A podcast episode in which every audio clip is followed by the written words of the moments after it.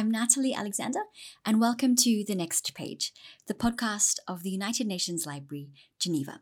Happy New Year to you all. This is our second episode for 2020. It's a new year, but our podcast continues its aim to advance the conversation on multilateralism. And today's episode is part of our book talk series. Our director at the library, Francesco Pisano, sits down in the studio with Ambassador Amandeep Gill for a conversation about his book published in 2019 called Nuclear Security Summits A History. And this book looks at how nuclear security has developed over the period from 1945 to 2006, as well as how it's evolved in practice in more recent years through the nuclear security summits between 2010 and 2016. Ambassador Gill has a range of experience in this field and in others, having taken part in three of the summits, and he previously served as India's ambassador to the Conference on Disarmament in Geneva, among other roles. We have more information on his bio in the podcast description. But for this conversation, he shares what his book is about and why he thinks the nuclear security summits changed the domain of nuclear security through driving what he calls nuclear learnings and knowledge making. He touches upon ideas around collective intelligence, the role of leadership, and also knowledge communities springing up around the topic, and how such negotiations can also be translated to other multilateral domains, such as negotiations in climate change and artificial intelligence. We have links to Ambassador Gill's book and several other resources in the podcast description if you'd like to find out more. But for now, enjoy this listen to episode 18.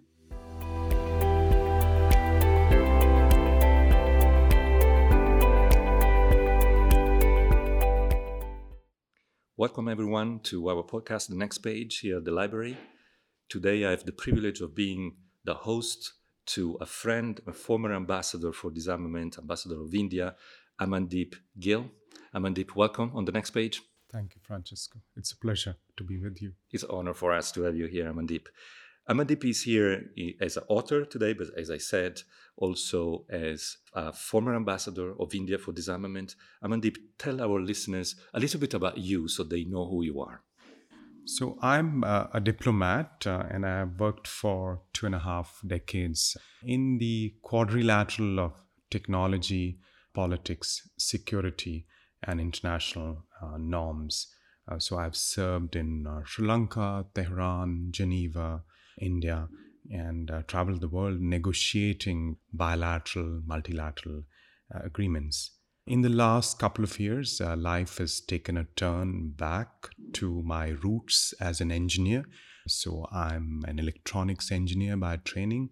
And two, three years, I've been working a lot on AI issues, AI, artificial intelligence related issues, and digital policy issues. Uh, so I uh, was the executive director of the UN SG's, UN Secretary General's high level panel on digital cooperation uh, the past year. And today I'm leading a new multi stakeholder initiative on digital health and AI research collaboration for health at the Graduate Institute here in Geneva, where I also teach a class, uh, an interdisciplinary master's on arms control.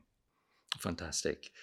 With all this background, now our listeners will understand much better the importance of this work that you just published with Palgrave. And the book title is Nuclear Security Summits uh, History. So it really focuses on the nuclear security summits. So before we go into the heart of the matter, I assume that nuclear security in general is a forest of mysterious acronyms to most of our listeners. And it is certainly for me, for example, I don't know all the ins and outs of this discipline. So tell us about the book in general, why you wrote it, and perhaps if you could help us understand better what nuclear security is. So, if you look at uh, nuclear energy, nuclear power, nuclear reactors, uh, there are chiefly two concerns. One is the safety concern, which is about bad stuff getting out and impacting the people, the environment. The other concern which is the security concern, is about bad actors getting in. Non state actors, terrorists, either getting in physically or these days even hacking into, uh, getting in in a cyber sense, uh, virtually into the controls of the nuclear reactor. Now, I should also draw a distinction between nuclear security and what's been my dominant focus for a long period of time, which is nuclear disarmament and nuclear arms control. Now, even if you were to, with a magic wand, take away all nuclear weapons, nuclear energy, nuclear material, and nuclear facilities would still be around. Even if you were to shift away from nuclear power, and some countries are doing that, you would still have extensive uses of nuclear material, cancer therapy, diagnostics, and so on. So it's important to secure the materials, the facilities that use those materials. It's important to secure the knowledge that people have in their heads about nuclear issues so that this cannot be misused. It's a concern that could be extended to other technology spaces, uh, biotech, for example. So I think it's an important issue of public concern globally. So let's go into the heart of the matter. In your book, you argue that this set of nuclear security summits on which the, the book focuses from 2000 to 2016 actually changed the, the entire domain. They imparted an evolution force on the domain of nuclear security. Tell us how did it happen and what are the main learnings in this process? Right. So, n- nuclear security had been around for a while, since the 1970s at least. There were concerns about rogue commanders, rogue actors in the nuclear weapons space. And then, as nuclear power started to develop, there were concerns that people could misuse the material that's there. But this was a conversation that was like a basement level conversation where very, very technical people were involved. It was not a political conversation. In the 1970s, some of the fundamental instruments started to come together in Vienna, where the International Atomic Energy Agency is. Uh, so there was a step up, but still the political consciousness was not there. That changed with the, the dissolution of the Soviet Union when there was concern that scientists could, and fortunately, all those concerns did not materialize, but there was a shift. There was a focus on nuclear smuggling in particular, storage of su- uh, such material, security around storage, and the conversation started to move up the awareness levels in a political sense. Another shift was with the 9 11 attacks, where terrorists for the first time showed intent to inflict casualties on a mass scale. So it was not easy, it was not difficult for people to imagine what would happen if terrorists had access to weapons of mass destruction or related materials. And therefore, a new sense of urgency developed around it. But I think the book really focuses on what happened when President Obama came onto the scene, a young senator, a very articulate speaker who had been in his early formative years very interested in things nuclear and who had, in a sense, been mentored by some of the senators who were involved with the post Soviet Union nuclear security efforts. Uh, so he picked this up as a theme and came up with the idea. He and his team came up with the idea of a multilateral summit. And from the beginning, they wanted it outside the UN but linked to the UN. Uh, so it was a new approach to multilateral work on uh, what was a growing concern.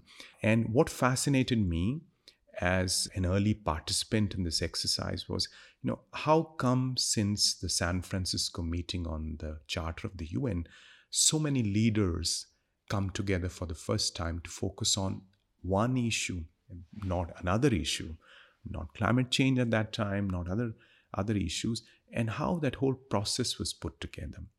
And let me say a few words about that process. Now, it was important to go up from the basement of technical experts, bring in other communities, the intelligence community, the interior ministries, the security community around bad actors. Uh, you had to bring in not just the nuclear power community into the equation, but also the disarmament arms control community. Because what happens to material eventually has a relationship with negotiations on fissile material cutoff treaty, production of stopping the production of nuclear material for weapons, and delineating the civilian side from the military side and getting a better handle on the uh, military side. So I think the power of the process was in bringing together these different communities and putting them together in a kind of a not too hierarchical, flat process where knowledge making accelerated, where the slow process of multilateral knowledge making was kind of put on steroids. And the fact that you were having these summits every two years kind of brought a renewed sense of urgency to the knowledge making. And since you had to go back to the leaders every two years and say, uh, Sir, Madam, now we have this summit, and this you, know, you couldn't just say with uh, say nothing. You had to come up with some novelty each time. So there was an iterative pressure for learning, and that fascinated me as well. And uh, from the trenches, you know, having participated in three nuclear security summits, I decided to step back a little bit and try and make sense of this knowledge making and relate it to my experience as a negotiator in different bilateral and multilateral forums. And indeed, there is this relationship you you build in your pages in your book between the multilateral sphere and what is the subject matter that was discussed in the in the nuclear summits along the way. The main point in the conclusions of the book is about actually nuclear learnings. And you argue that there are at least three levels in which this learning has occurred. Could you tell our listeners a little bit more about those? So, as individuals in societies, in our family, in uh, in our schools, we learn. We learn all the time, and learning, in many ways, is never a solitary exercise. I mean, except for ascetics and mystics, we don't go into caves and sit in silence and learn. Learning is a group exercise, it's a collective intelligence exercise, and learning kind of moves from ideas in the heads of people to a conversation in groups, to discourse, uh, and to some kind of institutionalization of that discourse. The practice of a field starts to speak its own language, you know, whether you are a medical doctor or a librarian uh, or an arms control diplomat. There is a, a language that you construct. And at the end of the day, according to many scholars, learning is language learning. It's learning the language, the discourse of a particular field. So, nuclear learning and nuclear weapons are, in a sense, the ultimate abstraction in international relations. They embody extreme violence. And fortunately for the international community, they've not been used since Hiroshima and Nagasaki, uh, touchwood. Therefore, we can talk about nuclear weapons and arms control diplomats talk about nuclear weapons and the power aspect of it comes alive in repeated performances in multilateral bilateral forums. There is never a resolution of the power conflicts uh, we can see that from what's happening in the negotiations, in the discussions. But each time there is a temporary resolution and then the performance gets repeated. So I call this a theater of talk, which meets a theater of knowledge. So the discourse shifts, and that's knowledge making in a nuclear learning context. To be more specific, nuclear learning is really studying the change in the way uh, governments, international organizations, and other actors approach nuclear weapons and related materials and facilities. They have political views on these issues. So it's not about tactical changes. If it's just tactical shifts, then it's just change. It's not learning. You're not reframing or re ideating the concepts. Uh, so, in my book, I describe ways to understand the shifts in discourse, understand how knowledge is made. And these three levels are a useful tool to understand this three table game. So, there is the uh, public sphere, which is open, which is accessible to uh, the common man and woman. And so this can vary in scope and intensity in composition across countries and across issues, but it's essentially what you see discussed in newspapers, what NGOs speak about, and what individuals write about, organizations discuss. And uh, from here, we move on to what I call the political sphere where a degree of policy making happens domestically. So these are discussions inside senates and parliaments, inside uh, bureaucracies where a degree of formality comes in uh, and there is a degree of aggregation of ideas and a picking up of things and dropping off other things. So there is decisions around what to focus on because there's a lot in the public domain and what not to focus on and how to do it. And uh, some of it may be formalized in nuclear doctrines for example in statements. Some of it may remain occulted then the third level and this is where uh, most of my focus has been is the international level or what I call the diplomatic sphere. And this is not just about diplomats, but it's about leaders. Uh, it is about scientific leaders as well, or negotiators who may be diplomats in uh, policy forums. And what moves ideas through these three levels is power. So, influence, uh, power in its various forms, intention, influence, selection, or even the discipline of practice, that is a kind of power, moves ideas through these uh, levels. And uh, the forums, the bilateral or multilateral forums that constitute the diplomatic sphere, are like a stage for the play of these ideas. They are like theater and in a sense many of the performances are ritualistic. You know you look at the npt meetings or statements in the conference on disarmament here across the corridor. So there is a ritual dialogue that embodies and symbolically articulates this uh, learning. And as i said earlier the power relationships inherent in this field are temporarily resolved. There's a provisional resolution of the power struggles till the next time so this keeps on repeating. And then forums like the NSS, they kind of challenge the existing forums on knowledge making. Uh, they are not paradigm shifting. Nuclear security summits were not paradigm shifting. There is another paradigm shifting attempt that has taken place recently, but they just push the boundaries of knowledge construction. They bring new domains together. And in this way, knowledge accumulates over successive iterations of this activity, and the theaters of talk and the theaters of knowledge overlap. And if I may say, this is not unique to the nuclear field. Something like this happens in the climate change domain, in uh, the digital policy domain, where I've been uh, involved for the past two, three years.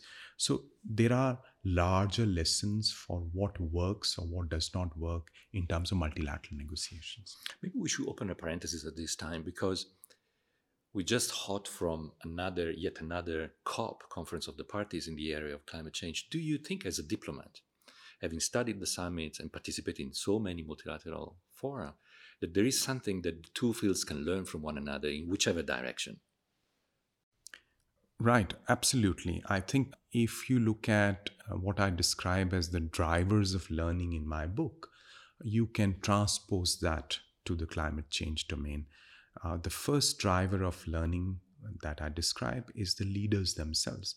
So, if the leaders are not involved, uh, and you see from Twitter and from many other domains today that the leaders are really engaged on climate change. Uh, the new uh, European Commission has made this a priority. So you see that reflected in the discourse of leaders. Prime Minister Modi's emphasis on solar power, for example.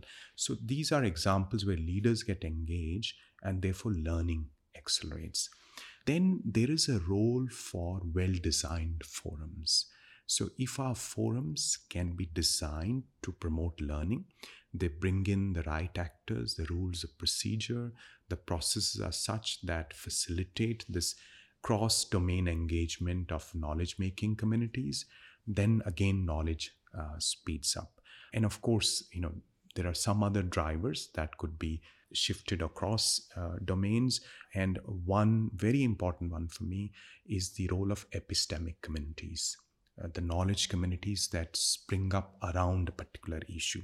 If you don't invest in them by uh, the appropriate teaching, capacity building, or what you do here at the library, you know, bringing together experts to to generate uh, cross domain knowledge, then we will not have the human resource to propel learning through these uh, forums. So these are some ideas that can be. Now, w- one thing I want to mention is that in any field, there is the stasis the inertia of the existing paradigms, forums, where uh, you know, the secretariats get used to a certain way of doing things. The diplomats, the practitioners get used to just coming and reading out statement. So you need to disrupt that a little bit, and that is where either a power, powerful actor from the inside has a role as a norm shaper, as a norm entrepreneur, or a disruptor from the outside has a role. Uh, and I would like to see more uh, such disruption happening. And also, I like to see more of the knowledge making role devolve onto the communities, the secretariats working in these uh, forums. So, having looked at the historical aspects of this, I can tell you that in the old days, uh, there was much more interest in substance in the secretariats of these communities, uh, in, these forums. Uh, and in some forums, in Vienna, for example, the scientific side, the ground truthing side of things is much more involved in the policy side. That also helps to provide a kind of basement for the knowledge that's generated. So there is nonsense and there is scientific sense. So, you know, you can sift the nonsense from uh, the scientific truth and kind of accumulate it, park it with a neutral, trusted, intellectual third party, which is often the secretariat or the knowledge community around a particular forum. I sense that for you, as a specialist in multilateralism negotiation, writing this book was a journey of knowledge. I, I would be interested if you could share with our, our listeners what did you learn yourself in the process of writing this book, researching, going back in the memories of your experience as, a diplomat and turning them into, you know, writing on pages. What did you learn along the process? Uh, one very interesting lesson for me was uh, talking to these colleagues whom one kind of battled with in the negotiations. You know, we had different position, so we would argue and uh, almost fight over words and so on. And then sitting down with them for an interview or a coffee, and you know, many of them are attributed by name in the book, and others have uh, preferred to remain anonymous. So one would quickly discover that common passion for moving the field forward beyond the differences of national positions. So that was a very satisfying part of my own learning. Uh, the other one was, I think, the realization that the practitioners need to write and talk more. That there is this artificial gulf between uh, the professor, the academic, and the practitioner, diplomat. I mean, even in some of the labels we use, professor of practice, in those who manage to cross over, I see sometimes mutual disdain across the gulf. Uh, many of the academic colleagues uh, that I work with think that you know practitioners are not rigorous enough, uh, they are not objective enough, and whereas uh, a lot of the practitioners think that uh, the academics live in ivory towers. And so I learned that we need to bridge this gulf and we need to find new ways of bringing the practice communities and the research communities together, particularly to train the next generation. And then I think the third and final learning for me was just the discipline of getting writing done uh, getting writing done in a way that appeals to a broad set of readers, but also that has some value as a teaching tool, as a, as a, as a resource, intellectual resource for practitioners. That was not easy. So I did a lot of the writing on long plane journeys and, uh, the in between moments of, of days. But that was, uh, I think, uh, a satisfying experience overall. So let's repeat the title of your book is Nuclear Security Summit, a History, and it's published by Palgrave. At this point, it would be interesting to tell our audience, you know, who is this book for? Who would benefit from this book? Is it for, you know, scholars, for everyone? Who would you recommend this book to?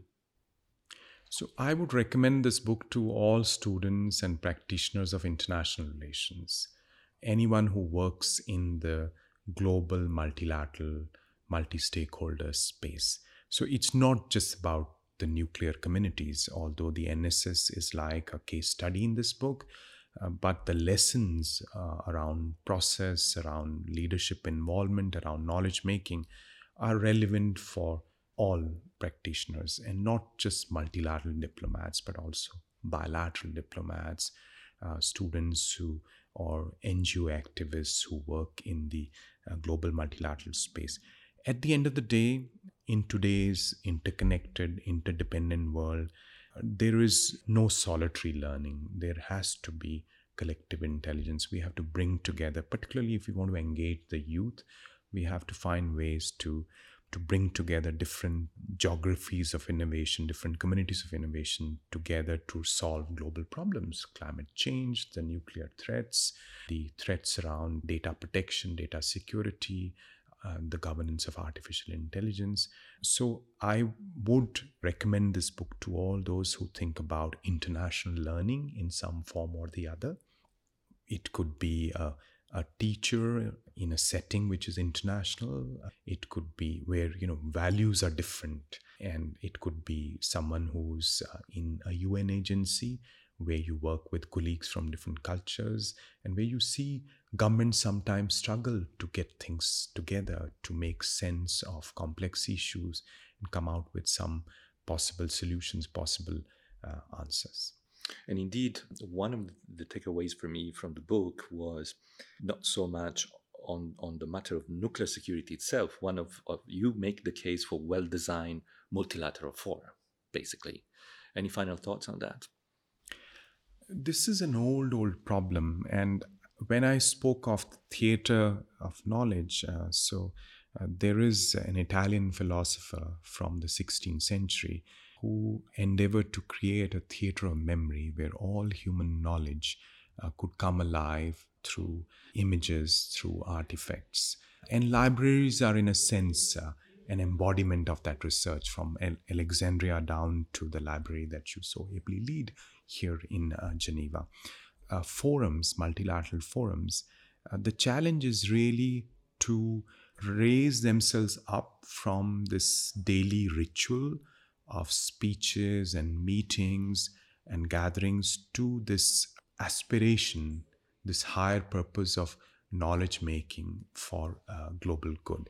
Uh, so, constantly ask themselves, uh, what can I do to really push knowledge construction? Those uh, five or six ways of shifting learning in any domain, nuclear or environmental or social. So, I think that would be my general philosophical advice to the forum designers, the forum practitioners. There are some specific ideas in the book about that, and some of the interviews, uh, interviewees, their quotes in the book highlight some specific thoughts, specific suggestions on how we can better design forums. I think I should add here in the last two, three years, I've tried to put the insights from this research, this writing, into my own practice as uh, an ambassador, as a chair of multilateral negotiations. The negotiations on lethal autonomous weapon systems, the negotiations on a new program for the Biological and Toxin Weapons Convention, and the multi stakeholder work uh, in the UN Secretary General's high level panel on digital cooperation, which was uh, for the first time in the history of UN uh, uh, SG's panels were led by two non government representatives, Jack Ma and Melinda Gates. Uh, so, knowledge making in these forums, bringing together different actors, designing the process so that the best kind of floats up to the top, the best ideas, the cutting edge knowledge comes to the top. And then there is also a connection to the practice of that knowledge the implementation of that knowledge. So that's been a delight um, for me for the past few years. And that's what i would recommend to to the readers um, as they look at it at the book for inspiration on multilateralism on multilateral forums. I remember that we had the great pleasure of hosting one of the sessions of the high level panel on digital cooperation here at the library in Geneva. And you were there, of course, co chairing the panel and leading the discussions together with your with your fellow colleague, the, uh, the other co-chair, and Jack Ma was there, and Melinda Gates, and a number of eminent personalities were there in our libraries discussing. And I remember there was a vibe to it, and now that you explain it in terms of you know letting the best ideas float up, I think that that is an excellent description of what was happening in, in our in our room on that day. That was very special. And it was a first for me, even if I've been working for the UN for over 25 years. And there I thought, this is perhaps what we should be doing as an organization more often. You've seen it as a co chair. You have spoken to the Secretary General a number of times about where you were leading that group and what was coming out of that group. Do you think that the organization should be doing this more often? Do you think we will be doing that more often? Absolutely. I think the setting was great. So you had all these uh, drawers for the index cards, the ultimate analog way of organizing knowledge. And and there was the discussion with Melinda Jack and Vint Cerf, one of the founders of the internet, about the ultimate virtual ways of organizing information, acting on that information. And and I think the lesson there was that our problems and their eventual solutions essentially lie in the analog world. Digital AI, we shouldn't get carried away by the power of these tools. They're very powerful, they need to be used wisely. But essentially, if we don't organize ourselves as humans in the analog fashion, um, uh, we will not solve those problems. And I think that's the, the challenge for the UN. The UN is the ultimate uh, brand on analog organization of communities, of governments, of international actors. So if it can be reinvigorated, and the, the Secretary General and others have good plans for that by involvement of other communities, the private sector, the foundations, civil society, uh, citizens, in fact, citizen centric international learning. And digital now allows you to do those things in, in ways that are cost effective, that are efficient, terms of time and other resources, that would be absolutely fantastic. And we have an opportunity. The 75th anniversary of the UN is going to be celebrated next year.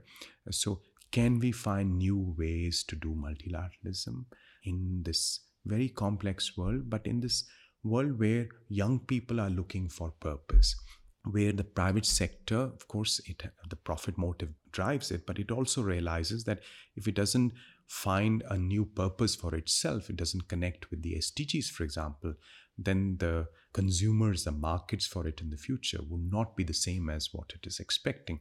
So there is an opportunity to construct these new ways of knowledge making uh, globally through the UN as a humble convening platform, as a promoter of international learning, and as a convener of these different communities of knowledge making.